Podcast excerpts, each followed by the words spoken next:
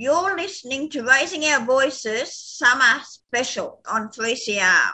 Today we hear from our good friends Vat Chat, who will be joining us next year in the 6 p.m. Wednesday time slot. Voice at the Table provides practical information to ensure people with a cognitive disability have a real and equal voice on boards, committees, and advisory groups. We do this by providing training for people with an acquired brain injury or intellectual disability and through a peer led monthly meetup. We educate organisations and government departments to use inclusive meeting practices by providing training and resources. But most importantly, VAT tries to make the world a place where everyone is equal and can participate by being given supports they need to contribute the way they want. Our board is disability led, and our resources and training are co produced and facilitated by people with a disability. Come check us out, voiceatthetable.com.au. We gather together today on this special place to continue our learning journey together. We acknowledge the Woi Wurrung and Boon Wurrung people of the Kulin Nation as the traditional custodians of this land and waters of the place where we are recording this podcast and the sovereign had not been ceded. We acknowledge and pay respect to the oldest past and present and emerging. We also pay respect to the First Nations who are listening. We remember the self advocates who have worked really, really hard over the years for the right for themselves and other people with disabilities to live in the community and for equality and human rights for all. Nothing about us without us. VAT chat. In today's episode of VAT Chat, we continue our chat with Larissa, Larissa MacFarlane, and uh, our chat about disability pride and art and words and language continues. Let's jump straight back in. So that was a really a, a great experience for me and a great way to to get involved, you know, and then finding out more about the disability pride and everything that entails. Being part of the second mural, I think that was great. I'm not sure, but the last update I got about it was it's still there. the, the, weather's worn it down a bit, but it's still there, which yeah, is fantastic. It is, it is pretty amazing. Um, it is still there. It's uh, coming up for three years, which is not how long paste ups ever usually last. And it, it is actually a lot of it is quite unreadable. It has faded a lot. But if you're standing looking at it from a distance, it very clearly still says in huge letters disability pride. And then underneath there's sort of illegible bits of paper. um, yeah. And what is amazing too is that, uh, I mean, it currently has a little bit of tagging on it, but um, it has been amazing I'm quite astounded at how little tagging it's had over the three years. It didn't have any for like a year and a half. Um, I think yep. it was COVID was when it got its first bit of tagging, which then faded. Um, and I think that's, uh, I don't really know why that's the case. Um, I uh, like there, there was a few theories being thrown around, like that some, uh, several of the members of the, the local tagging community were there during the paste up and watching what was going on, uh, oh. and were talking with some of the people, and and they got a bit of an insight into what was going on. Is this your theory? I haven't heard this one. Um, no, I've I heard it from someone, but you know, I can't remember who. I'm sorry. I'm, you know, three years ago. That's a lifetime ago. yeah, I I like to think that you know um, but, when it was destroyed by council the first time, that pretty much everyone heard about that. and that yeah. uh, I imagine the tagging gang went right. Well, you know, we can be better than council. We're not. yes. Yeah. Um, so, but your I dare say, I, I, dare say, somewhere in those series, the, the, there is the truth. It's. I think there was that exposure to what we were trying to do that second time round, and uh, and that community decided, no, we'll respect that. We'll we'll, we'll we won't go there. I mean, you could also say that, well, it's a, unless you're actually going past it, it's not really a high profile area for taggers. You know, oh, that wall's been tagged quite a lot but, in the um, Yes, yeah. Yeah. It's right near Footscray Station, in case anyone's wondering.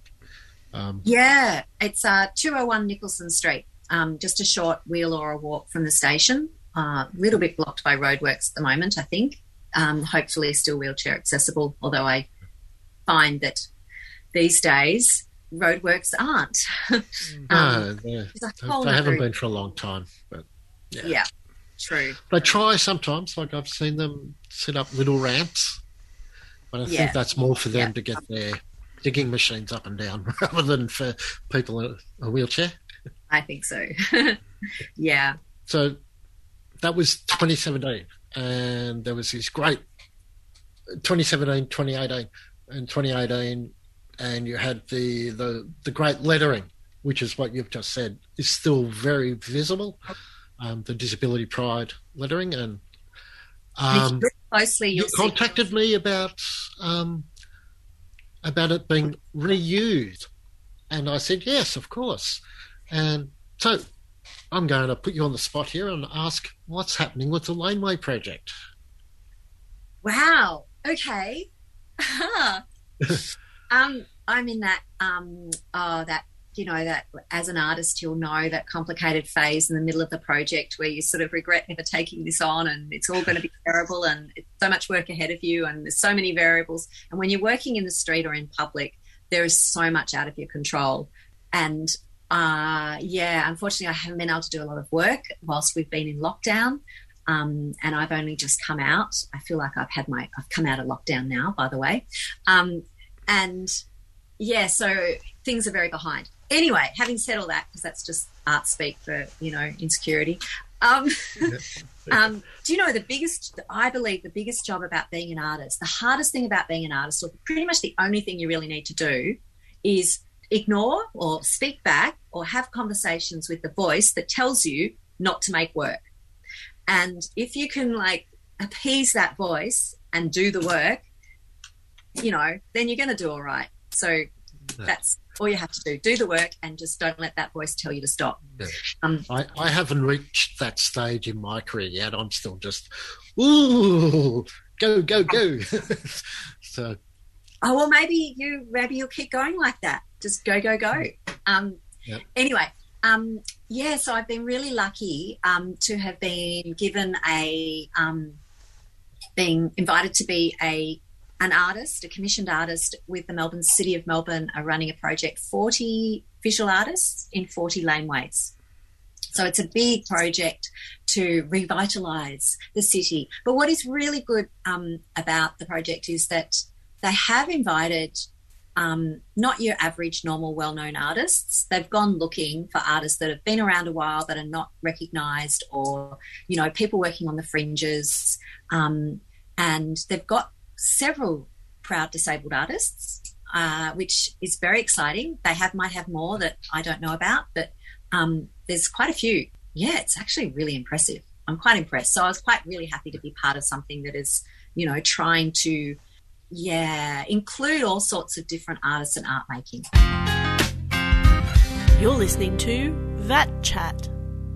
I think one of the things with making art as a disabled artist is it's really easy to have your artwork dismissed as something other. It's not contemporary art; it's something other. Mm-hmm. Um, yeah.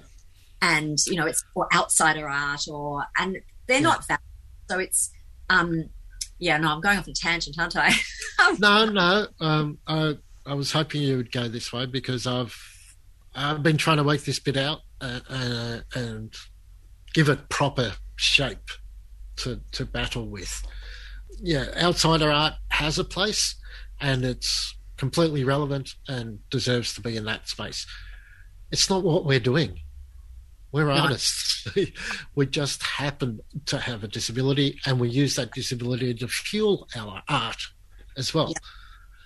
It doesn't make us outsiders. It's just we're using what we have. That's right. And then, and I don't want to. I mean, there was a time where I did identify as an outsider artist because I really wanted to identify, I suppose, and every other type of art form was excluded to me. And so I'm not, you know, as thank you for pointing out that we, you know, outsider art in itself, because there is a strict definition around, you know, people who make art that um, they're not connected with, haven't had any art education, and they're just making art purely for themselves. And that's a really valid form of art. What I have problems with is the way that that is dismissed and the way it's seen as not of value, worth showing in a gallery, or uh, it's not of worth in the economy, or um, all that sort of stuff. So, Yeah. um, and disability art is the same art that's uh, people make in community settings. It's uh, not valued as it should be. Yeah. Yeah. Yeah. Yeah. There, there is that sort of overhanging or uh, stigma, I think is probably the right word, about uh, disability art and day programs.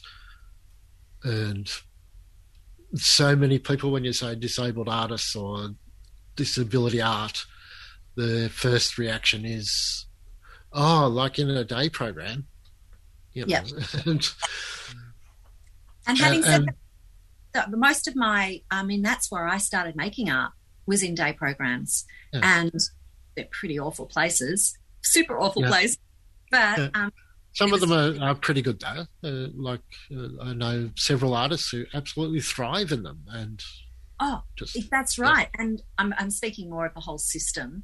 Um, yes, But it, for me, it was amazing because I had somewhere to go with my with peers, with other people um, with disability, and I could make art. So even though there were it was deeply problematic, and for quite a few years we only got you know butcher's paper and crayons, um, it was a place to go and somewhere to be because I had nothing else. And um, yeah, so these places are great. I mean, there's also that. Um, whilst we're on a tangent, I've become more and more aware of um, another type of disability or institutionalized art is um, is uh, ADEs, Australian Disability Enterprises, which are also known as sheltered workshops. um, and- yeah, That is a big thing out there where people. So so for the the audience that doesn't know, there's uh, twenty thousand people who work in these things called sheltered workshops or ADEs, um, and they are usually paid. Their wages are very very low, sometimes only a couple of dollars an hour. Um, I think the maximum you can get is thirteen dollars, which is still below, well below the award that non-disabled people get. But you still that re- people rarely get that anyway because it's usually knocked down a lot. Um, and so for me, they're deeply problematic places. I think this is slave labour happening in Australia today. Yeah. Um, and it's been to the courts and it's, uh, yeah, it just, it's deep, there's deep issues there. But some, a, some of these sheltered workshops um, employ artists disabled artists and they pay them this like minimal tiny wage of a couple of dollars an hour they make artworks and then they sell the artworks but the artists don't get any money from the artworks um, because they're getting their wage um, Yeah. which is not enough which is very little it, it all plays into you know our bigger overarching area of uh, voice at the table and having a say in the bigger things that are Yeah. happening, and that is you know it is literally uh, examples of the opposite of our saying of nothing about us without us. It's Yeah. you know it, it's uh, organisations, faceless organisations, doing things. F- so using the word for, but not really for, um, Yeah. disabled people, and they they they very much. I'm, I'm, and I I know that sounded very ableist what I just said then, and it was meant to. okay And, yes no i got that yes Yeah. hey um can i tell you can i go back to the um the mural the laneways yeah, mural yep, yep. i will be annoyed if i Yeah, we got a little. Uh, Um, Perfect example of how we go on tangents. that's right. Yeah. So, um, so it's very exciting to be part of this, and very daunting as well. Um, and I wish I was doing it under better circumstances. Um, but we've got to do what we can do. But I'm, I'm, I, um, I think this is a nice safe space here, and I'm pro. Uh, so um, I'm going to let you in on the secret of where it's going to be. Um, it's going to be in Punch Lane, which is up the north, the top end of um, what we call the top end of the city. It's really out the east corner, but up near Parliament anyway, off Lonsdale Street.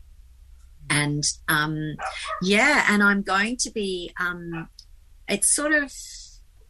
I am hoping, but I'm not 100% sure yet, that it will contain the artwork that we have previously used, which is of um, disabled people's bodies, including yours, Warren, that spelt out the, the letters of disability pride. So that may or may not be there, but um, this mural is being fueled by my commitment to disability pride, and particularly um, because because as I said earlier, you know, I found it really difficult to be proud and to to sort of speak back and challenge my internalized ableism and my shame. I've spent a lot of time with the medical systems getting new diagnoses in the past 18 months. So I've, that medical system I find deeply shaming and it really throws me because they're so ableist.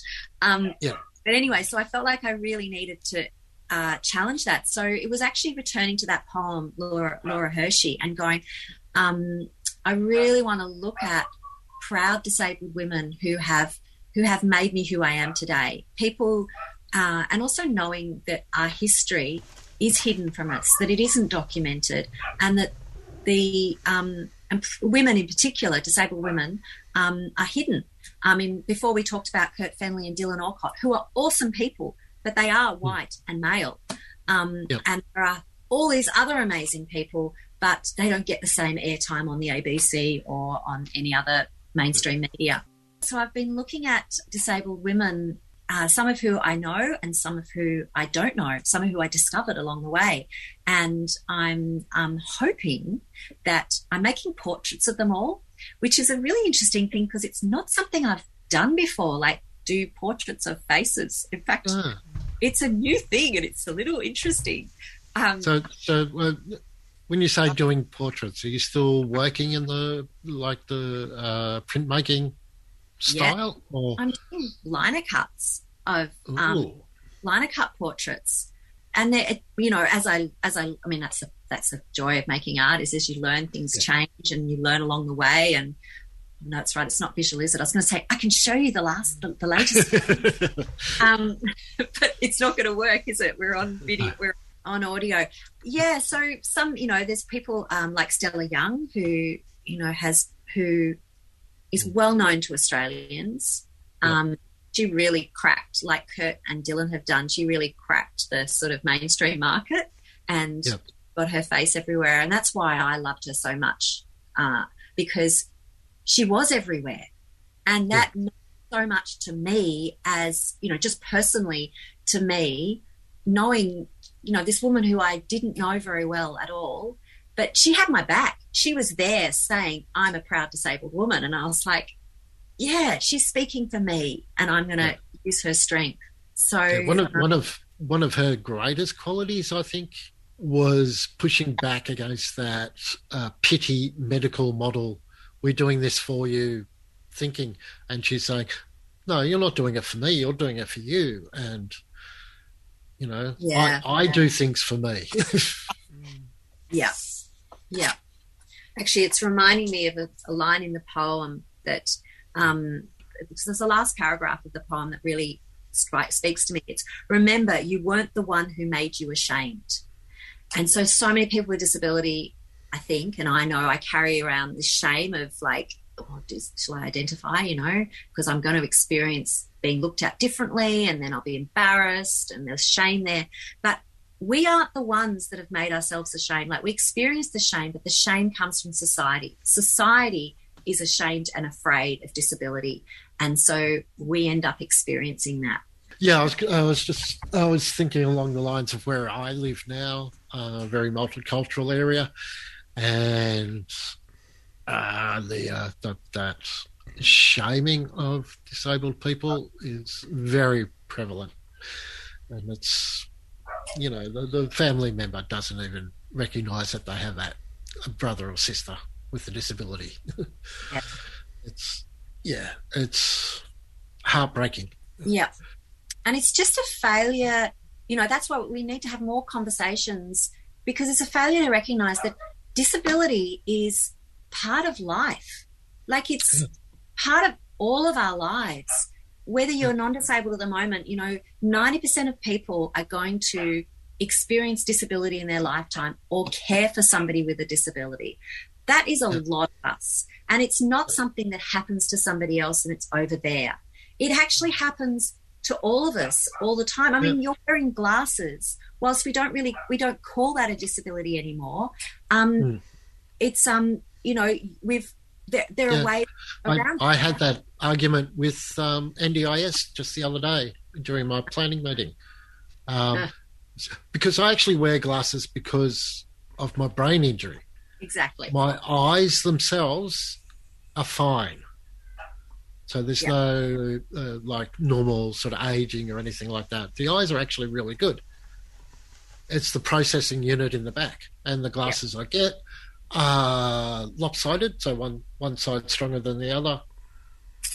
Um, to alter that so I can see straight. Yeah. Doesn't always work. And I said, but if I don't get the glasses paid for, I can't. You know, it's like saying to someone, "Oh, yeah, we recognise that your disability is there, but the wheelchair is not going to get funded because, well, you can get that funded elsewhere." That's uh, yeah, yeah. I had that that argument about, uh, well, show me, show me, show me where I can get my glasses paid for by someone else, and I'll go to them. Yeah. I think um, that's a whole another version of ableism that the NDIS enacts upon us. Um, and that idea that some disability is medical and some some some is disability and some is medical. Like I really Yeah. still don't understand the difference, uh, which makes it really hard to navigate the NDIS if you just can't understand a basic thing like, oh, this isn't a disability, this is a medical thing. Like what? Yeah. Um, it's ridiculous. Um, Yeah. And uh, on a side note, um, I uh, I did I, did I did have luck with getting glasses. By the way, it's one of the few things I have managed to do on the NDIS. Um, Yeah. I'm not wearing them, and I should be. Um, I do have faith that you can um, Yeah. do. Well, I got the one one planner, like the previous planner last year. Yes, no worries. It's in, it's in your in your file that you know you have low vision issues due to your brain injury, and it says it right there in the file. So that makes complete sense. And then one year later, they're saying, "Oh no, we don't fund glasses." Once again, it's that ableism, and the, I think there's also that whole inherent flaw within the NDIS. And it's that letter I, insurance. Yeah. seeing it as an insurance scheme, and they're only paying insurance out on claims that can be proven. you know, which is absolutely ridiculous. Yeah, I can't really um go f- do this conversation. Um, No. No, no, I didn't mean I- to either. It's just I mean, only Yeah. that, but just person. And this is, I mean, this is good to let people know because I think I'm not the only one. But I have terrible PTSD about the NDIS, and it's built upon um, trauma and abuse from other insurance agencies before I got to the NDIS, and Yeah. it mostly makes it impossible for me to use it. And um, and I'm pretty sure I'm not the only one. not Um, at all. Yeah, and I think it is particularly big for um well actually it's probably big for all people. but I was gonna say it is an issue for people with brain injury. Um I think that yeah, I don't know. I just because Yeah. I mean things have we can changed. make lots of lots of guesses and things like that, and we may be spot on with them, but we may also be completely wrong. You're listening to VAT Chat. I think that because brain injury is, you know, still often missed, particularly for example women, like, you know, they say Yep. that more women with brain get brain injuries than women, but I think it's just because women are undiagnosed and they get their brain injuries through ways that are already you know, very um, othered, like family violence. Yes. So it's really invisible, and I think that lots of people spend a long time not knowing. Um, even if you are told you're diagnosed with a brain injury, when you get sent home and you never meet anybody again and you forget, you spend a lot of time going, "I'm making it up," or "I don't know what's wrong with me. I wish a name," or "What does this mean?" Or when I had a brain injury, um, none of the symptoms of brain injury were were were not, were acknowledged. So it was all about you know working of your limbs and Yes, I, I, I got a lot of the same information Yeah. you know, as a stroke, as someone That's who's had strokes. You know, it's all about you know rehabilitating your limbs so they work. And I'm going, my limbs are fine. What about my brain? My brain's not working. you know, why aren't you giving symptoms- me that information? Yeah. But a lot of the symptoms around fatigue or dizziness or nausea or um, executive functioning, all that stuff is very missed and not really acknowledged. It might be like, oh, you have this, but it's never seen as something that you might need support with or that it's not. So you often, so that's where I think that for a lot of people with brain injury, um, stroke, there there might be an increased incidence of sort of uh, potential abuse and potential PTSD in medical systems and health systems because you're struggling to have your your the, these difficult things in your life acknowledged, um, and if they're continually dismissed, um, that can that is abuse, and that can really play out um, in a form of trauma. And I think um, that's why I raised it. Yeah. I think we've talked about enough for Yes. today. oh Um, goodness, we have. We didn't get to talk about the um, the ABI Wise app. So uh, Laura had a huge, huge part to play in the birth of the ABI Wise app. Uh, it's the first and probably only app out there uh, worldwide for people with a, a brain injury. Uh, it's very, Amazing. very useful. And Yeah. it's made by people with a brain injury. And it's not even just for, it's by which is you know um, that for and by. I, I love those two words together. Yes. And um, but it is very very useful. Uh, I, I I have it set so it, it tells me every week uh, a new tip. So I've I've been uh, I try and follow those, but don't always get them right. But, That's why. and I don't remember them either. That's the, that's why I have it set so it tells me. That's right. Hey, um, we could um, um, speaking of that, speaking of tips, um, I invite you to actually submit some of your own tips because I know that you have some brilliant tips that I've got from you. Um, that um, it'd be great to if you wanted to share them with the app, and then um, other people could. Learn. If I could remember them, yeah. All right, we'll just let that bubble away, and Yeah. and I also and, do it. and we'll, we'll throw it open a bit wider um, to anyone else with the brain injury to submit their tips, and we can uh, put forward them on to the ABI wise people at Brain Injury Matters. Well, Um, actually, if you have a tip, you can actually submit it on the app itself. Yep. So there is a button where you can, um, uh, yeah, of course, people are welcome to send them to um, the the Voice of the Table or the podcast, but they can also Yep. send them to maybe to Brain Injury Matters or do it on the app itself. Yeah. Yep. It's probably easiest to do it on the app itself. It's it's just there. You don't have to think about who to send it to. You just do it. Yeah. Yeah. I think we've covered everything. As usual, it's been an absolute pleasure to to sit here and chat with you and hear your wisdom and your passion for art and disability pride and for the ongoing internal ableism fight that we all undertake. Um, thank you so much, Larissa. Thank you, thank you, thank you. Thank you so much, Warren. Um, yeah, a great, um, a great chat, and always so lovely to talk to you. Nothing about us without us. VAT chat. You are listening to Raising Our Voices on 3CR. Stay tuned at the same time next week for more disability activism and advocacy on Wednesday, home time. Bye for now. You've been listening to a 3CR podcast produced in the studios of independent community radio station 3CR in Melbourne, Australia. For more information, go to allthews.3cr.org.au.